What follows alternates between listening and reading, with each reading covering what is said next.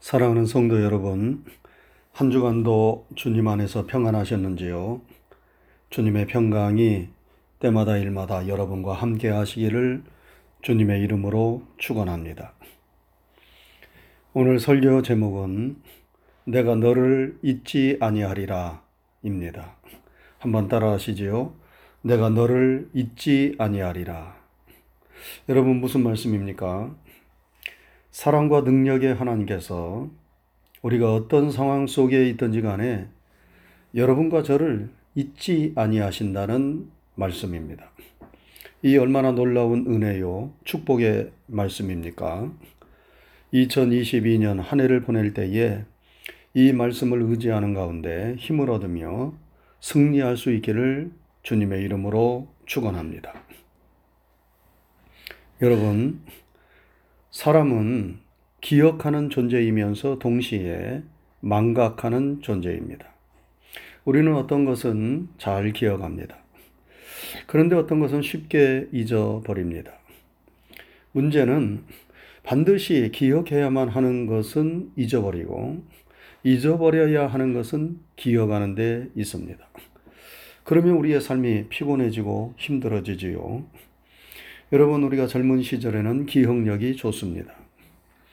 그래서 잘 외우고 기억합니다. 그러나 사람이 나이가 들면 외우는 것도 힘들고 기억력도 흐릿해집니다. 건망증이 생깁니다. 저도 나이가 별로 들지 않았음에도 불구하고 어떤 때에는 늘 보고 가까이 지내는 사람의 이름이 갑자기 생각나지 않을 때가 있어요. 그래서 이름을 떠올리기 위해 한참을 생각할 때도 있고 기도할 때 성을 바꾸고 이름을 바꾸는 때도 있습니다. 그럴 때에 기도받는 성도들이 시험을 받을 수도 있지요. 그런데 나이 들면서 사람인지라 그럴 경우가 있습니다.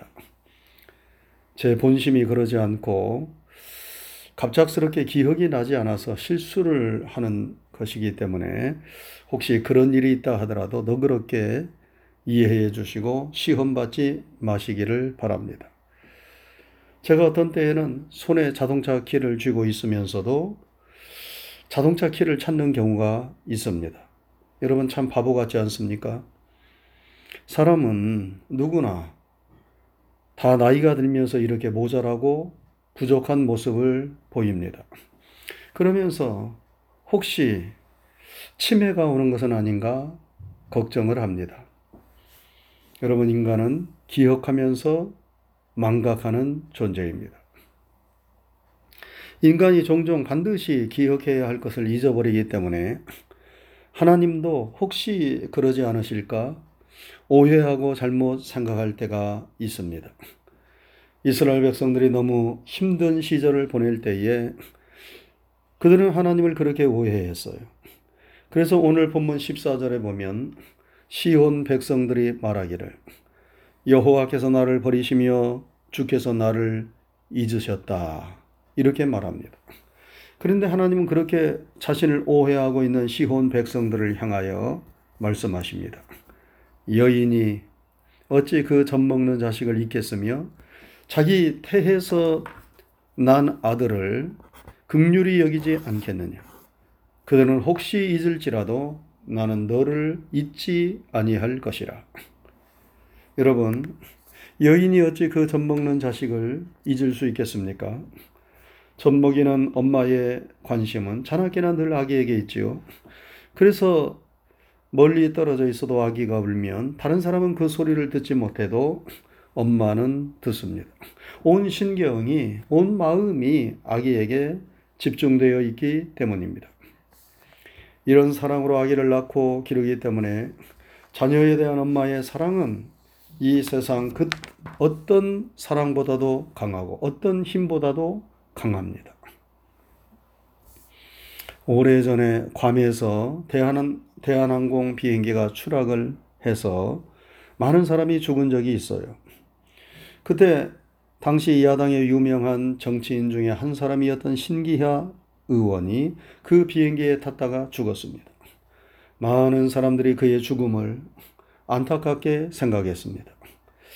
그런데 그때 가장 충격을 받았던 사람은 그분의 어머님이셨습니다. 아들이 죽은 후 50일 후에 그 어머니가 돌아가셨습니다. 어머니가 왜 돌아가셨습니까? 너무나 끔찍이 사랑했던 아들이 그렇게 세상을 떠나자 어머니는 곡기를 끊고 다락방에서 지내다 아사했다는 것입니다. 그렇게 50일 동안 아들 생각을 하다가 어머니가 돌아가셨는데 더 놀라운 것은 어머니의 시신을 보니 가슴이 온통 시퍼렇게 멍들어 있었다는 것입니다. 곡기도 끊고 다락방에서 아들의 죽음에 가슴을 치고 슬퍼하다가 세상을 떠난 것입니다. 여러분 이것이 자녀를 향한 어머니의 마음 아니겠어요? 어머니는 자녀를 잊을 수 없습니다. 엄마는 젖 먹이는 자식을 한시라도 잊을 수 없습니다. 그런데 여러분과 저를 향한 하나님의 사랑은 엄마가 젖 먹이는 아이를 사랑하는 것보다 더 크고 깊다고 오늘 본문에서 말씀하는 것입니다. 그래서 여인이 혹시 젖먹이는 자식을 잊을지라도 나는 너를 잊지 아니할 것이라고 하나님께서 말씀하시는 것입니다. 그러므로 하나님의 자녀가 된 우리들이 어떤 힘들고 어려운 상황 속에 있고 어떤 어둠의 때를 보내고 있다 하더라도 절대로 하나님이 우리를 버리거나 잊으셨다는 생각을 해서는 안 됩니다. 우리는 어떠한 경우에도 우리를 향한 하나님의 절대적인 사랑을 믿어야 합니다. 여러분, 왜 하나님께서 시온 백성들, 하나님의 자녀가 된 여러분과 저를 절대적으로 사랑하십니까? 그것은 하나님께서 우리를 낳으셨고 예수님을 통하여 여러분과 저를 구원해 주셨기 때문입니다. 시편 2편 7절에 보면 하나님은 너는 내 아들이라 오늘날 내가 너를 낳았도다 이렇게 말씀했습니다. 이사야서 43장에는 야고바 너를 창조하신 여호와께서 이제 말씀하시느니라. 이스라엘아 너를 조성하신 자가 이제 말씀하시느니라. 내가 너를 구속하였고 내가 너를 지명하여 불렀나니 너는 내 것이라 말씀했습니다. 하나님은 우리를 낳으셨고 독생자 예수님을 십자가에서 우리 죄를 대신하여 내어 주시기까지 하시면서 여러분과 저를 사랑하시고 구원해 주셨습니다. 이 크고 놀라운 하나님의 사랑을 깨달은 바울 사도는 로마서 8장에서 이렇게 외칩니다. 자기 아들을 아끼지 아니하시고 우리 모든 사람을 위하여 내주신 이가 어찌 그 아들과 함께 모든 것을 우리에게 주시지 않겠느냐? 내가 확신하노니 사망이나 생명이나 천사들이나 권세자들이나 현재일이나 장래일이나 능력이나 높음이나 기품이나 다른 어떤 피조물이라도 우리를 우리 주 그리스도 예수 안에 있는 하나님의 사랑에서 끊을 수 없으리라. 사랑하는 성도 여러분, 여러분과 저를 향한 하나님의 사랑은 이 세상의 그 무엇으로도 끊을 수 없는 절대적인 사랑입니다. 그러므로 우리는 어떤 상황 속에 있다 하더라도 하나님이 결코 우리를 잊지 아니하시고 떠나거나 버리지 아니하심을 믿어야 합니다. 그런데 왜 지금 시혼 백성들은 하나님께서 저들을 버리시고 잊으셨다고 말합니까? 그것은 그들이 지금 엄청난 시련과 고난 속에 있기 때문입니다. 바벨론에 의하여 유다가 멸망을 당했습니다. 웅장하고 화려했던 예루살렘 성은 무너져 폐허가 되었고 하나님의 영광으로 가득했던 성전도 다 파괴되었습니다. 유다 백성들은 포로로 잡혀가 언제 돌아올는지 알 수 없는 어두운 시절을 보내고 있었습니다. 그러니 그들이 절망하며 하나님이 우리를 버리지 않으시고 잊어버리지 않으셨다면 이런 일이 일어날 수 있는가 하면서 탄식하는 것입니다. 여러분, 우리도 그렇지 않습니까? 우리가 감당하기 어려운 역경과 시련을 만날 때에 과연 하나님이 살아계신가? 나를 기억하고 계신가? 나를 돌보시고 계신가? 의심이 들 때가 있지 않습니까? 그런데 하나님은 분명히 말씀하십니다.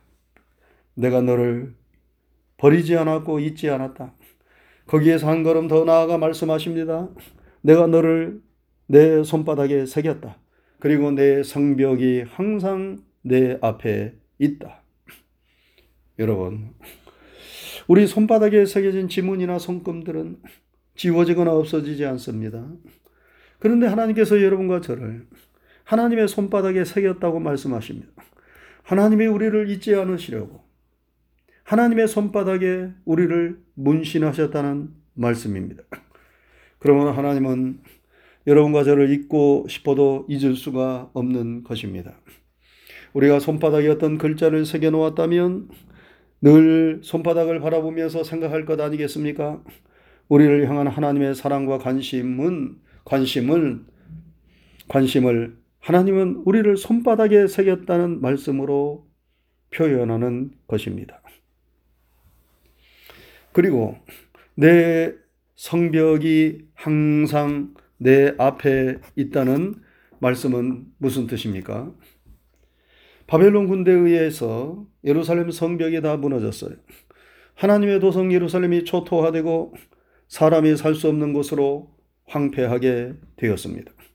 그래서 무너진 성벽을 보고 시혼 백성들이 절망하고 한숨 짓는 것입니다. 그런데 하나님은 너희의 성벽이 항상 내 앞에 있다고 말씀하십니다. 내가 너희의 성벽을 잊지 않고 있다는 말씀입니다. 시혼 백성들의 눈에는 성벽이 무너져 보이지 않지만 하나님의 눈에는 항상 그 성벽이 있습니다. 때가 되면 하나님께서 하나님의 눈에 있는 그 성벽을 다시 세우실 것입니다.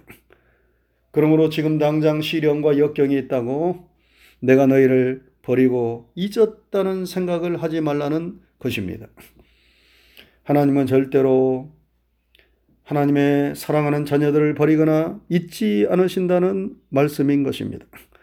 그러므로 우리는 어떤 어려움, 어떤 역경, 어떤 시련이 있어도 우리가 어떤 상황 속에 있다 하더라도 이 하나님의 절대적인 사랑을 믿으며 강하고 담대해야 합니다. 아무것도 무서워하거나 두려워하지 말고 하나님의 절대적인 사랑을 믿는 믿음으로 강하고 담대하시기를 주님의 이름으로 축원합니다. 내가 너를 잊지 아니하리라 하시는 이 말씀은 하나님께서 어떠한 경우에도 우리를 사랑하신다는 말씀입니다. 혹시 우리가 죄를 범하여 징계를 받고 있다 하더라도 우리가 하나님의 곁을 떠나지 않는 한 믿음을 버리지 않는 한 하나님은 결코 우리를 버리거나 떠나지 아니하시고 변함없이 사랑하신다는 말씀입니다. 그러므로 어떻게 하라는 말씀입니까? 어떤 어려움이나 힘든 일이 있다 하더라도 낙심하거나 포기하지 말고 힘과 용기를 내라는 말씀입니다. 여러분, 우리가 언제 낙심합니까? 우리가 사랑하고 소중하게 생각하는 것들을 상실할 경우 낙심합니다. 사랑하는 사람을 잃었다든지 아끼고 좋아하는 것들을 잃었을 때 낙심합니다. 믿었던 사람에게 배신당할 때 낙심하지요. 우리 힘으로 감당기 어려운 일들이 계속 찾아올 때 낙심합니다. 육체적으로 정신적으로 피곤할 때 낙심합니다. 선한 일을 행하였는데 그 결과가 빨리 나타나지 않을 때 낙심합니다. 기도 응답이 더딜 때 낙심합니다. 우리를 낙심케 하는 이런저런 여러 가지 이유들이 있지요. 그러나 그런 상황 속에 있다 하더라도 우리는 낙심하지 말아야 합니다. 왜냐하면 낙심하면 모든 것이 그치기 때문입니다.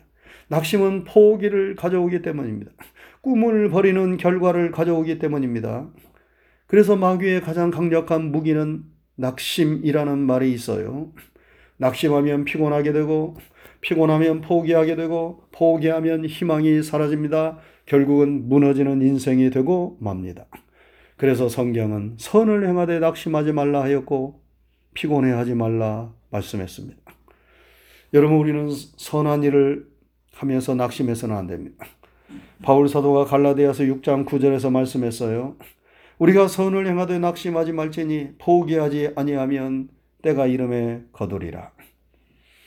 여러분 이 세상에는 우리를 낙심케 하는 수많은 일들이 있지만 그것들이 우리를 완전히 사로잡도록 해서는 안 됩니다.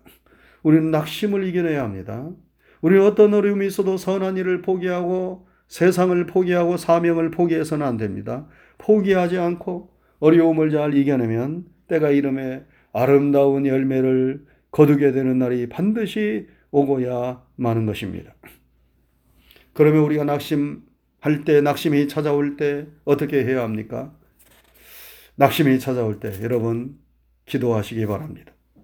소년이라도 피곤하고 곤비하며 장정이라도 쓰러지고 자빠지지만 여호와를 악망하는 자는 새 힘을 얻어서 독수리의 날개 치며 올라간 같을 것이라고 말씀했습니다. 여호와를 악망하는 자, 하나님께 기도하는 사람에게 하나님은 낙심을 이겨내는 새 힘을 주셔서 승리케 해 주십니다. 어려움이 찾아올 때 낙심하고 한숨만 짓는 것이 아니라 하나님께 간절히 그 어려움을 이겨내게 도와달라고 기도하는 여러분과 제가 될 수 있기를 바랍니다. 그리고 낙심과 어려움을 이겨내려면 우리가 하나님의 말씀을 온전히 믿고 의지해야 합니다. 힘들고 괴로울 때 오늘 본문의 말씀을 붙잡고 기도하시기 바랍니다. 사랑의 하나님이 여러분과 저를 잊지 않으시겠다고 약속하셨어요. 하나님께서 여러분과 저를 손바닥에 새기셨다고 말씀했어요. 무너진 우리의 성벽을 다시 재건케 해 주시겠다고 약속하셨어요. 우리가 낙심하거나 피곤해하지 아니하면 때가 이름에 반드시 거두게 하시겠다고 약속하셨어요. 여러분 이 약속의 말씀들을 믿으시기 바랍니다. 그 말씀들을 붙잡고 기도하시기 바랍니다. 때가 되면 사랑의 하나님께서 반드시 열매를 거두게 하시고 영광을 나타내 주실 것을 믿습니다. 오늘 본문 17절에서 21절까지의 말씀을 보면 하나님은 절망 중에 있는 시온의 백성들에게 약속하셨습니다. 때가 되면 포로로 잡혀간 내 자녀들이 속히 돌아올 것이고 너를 헐며 황폐케 했던 자들은 너를 떠나갈 것이고 황폐하고 파멸을 당하였던 땅이 사람이 많음으로 비좁을 것이고 그래서 그 거처를 넓게 하자 말할 때에 내가 놀랄 것이라고 약속의 말씀을 주셨습니다. 하나님은 그 약속의 말씀을 잊지 않으셨어요. 그래서 때가 되자 바벨론이 멸망을 당하고 포로로 잡혀간 이스라엘 백성들은 꿈에도 그리던 고국 땅으로 돌아오게 되었습니다. 그리고 무너졌던 성벽을 재건하고 성전을 다시 수축하였습니다. 여러분, 하나님의 약속의 말씀이 그대로 이루어진 것입니다. 사랑하는 성도 여러분, 2022년 네 번째 주일이 되었습니다. 새해를 보내면서 우리가 이 하나님의 약속의 말씀을 그대로 믿고 따라갈 수 있기를 바랍니다. 지금 눈에 보이는 우리의 모습이 내가 처해 있는 삶의 모습이 하나님이 나를 잊으시고 떠나신 것처럼 보인다 하더라도 절대로 하나님은 우리를 잊지 아니하시고 떠나지 아니하시며 사랑해 주심을 굳게 믿으면서 우리가 낭망치 말고 하나님의 말씀을 굳게 붙잡고 기도하며 나갈 수 있기를 바랍니다. 하나님께서 때가 되면 우리의 모든 어려움을 가장 좋은 방법으로 해결해 주실 것입니다. 울며 씨를 뿌리는 자들은 기쁨으로 단을 거두는 날을 보게 될 것입니다. 하나님께서 무너졌던 모든 것들을 회복시키시고 더 큰 부흥과 축복의 세계를 열어주실 것입니다. 내가 너를 잊지 아니하리라. 내가 너를 잊지 아니하리라. 하신 하나님의 사랑과 약속의 말씀을 굳게 붙잡고 모든 낙심과 어려움을 이겨내며 힘차게 전진하는 2022년 새해 우리 모두가 될 수 있기를 주님의 이름으로 축원합니다. 기도하겠습니다. 은혜로우신 하나님 아버지 감사합니다. 한 주간의 삶도 주님이 우리와 함께 하시고 우리를 지켜주시고 인도해 주신 것 감사를 드립니다. 오늘 걸어가고 복된 주님의 날에 다시 한번 주님 앞에 머리를 숙이고 또 예배하며 하나님의 말씀을 묵상하며 기도할 수 있는 은총의 시간을 허락하신 것 감사를 드립니다. 새해가 시작되었습니다. 새해 우리 앞에 어떤 일들이 벌어질런지 우리는 알 수 없지만 하나님께서 선한 목자가 되어 주셔서 우리의 삶을 선하고 복되고 아름답게 인도해 주실 것을 믿습니다. 내가 너를 잊지 아니하리라 하신 이 하나님의 약속의 말씀을 우리가 굳게 믿으며 붙잡으며 이 말씀을 의지해서 기도하게 하여 주시고 우리의 삶에 힘들고 어려운 일이 있을 때에 좌절하고 낭망하고 포기하는 것이 아니라 이 약속의 말씀을 붙잡고 희망을 얻으며 용기를 얻으며 또 하나님의 도움을 구하며 기도하는 가운데 모든 삶의 어려움과 문제를 이겨내고 승리할 수 있는 이 2022년이 되게 하여 주시옵소서. 하나님께 기도하는 자, 하나님의 말씀을 굳게 믿고 의지하는 자에게 하나님께서는 반드시 선을 이루시며 귀한 열매를 맺을 수 있도록 축복하실 줄로 믿습니다. 늘 이 하나님의 놀라운 은혜와 사랑 안에 거하는 우리 모두의 삶이 되게 하여 주시옵소서. 감사를 드리오며 예수님 이름 받들어 기도드리옵나이다. 아멘.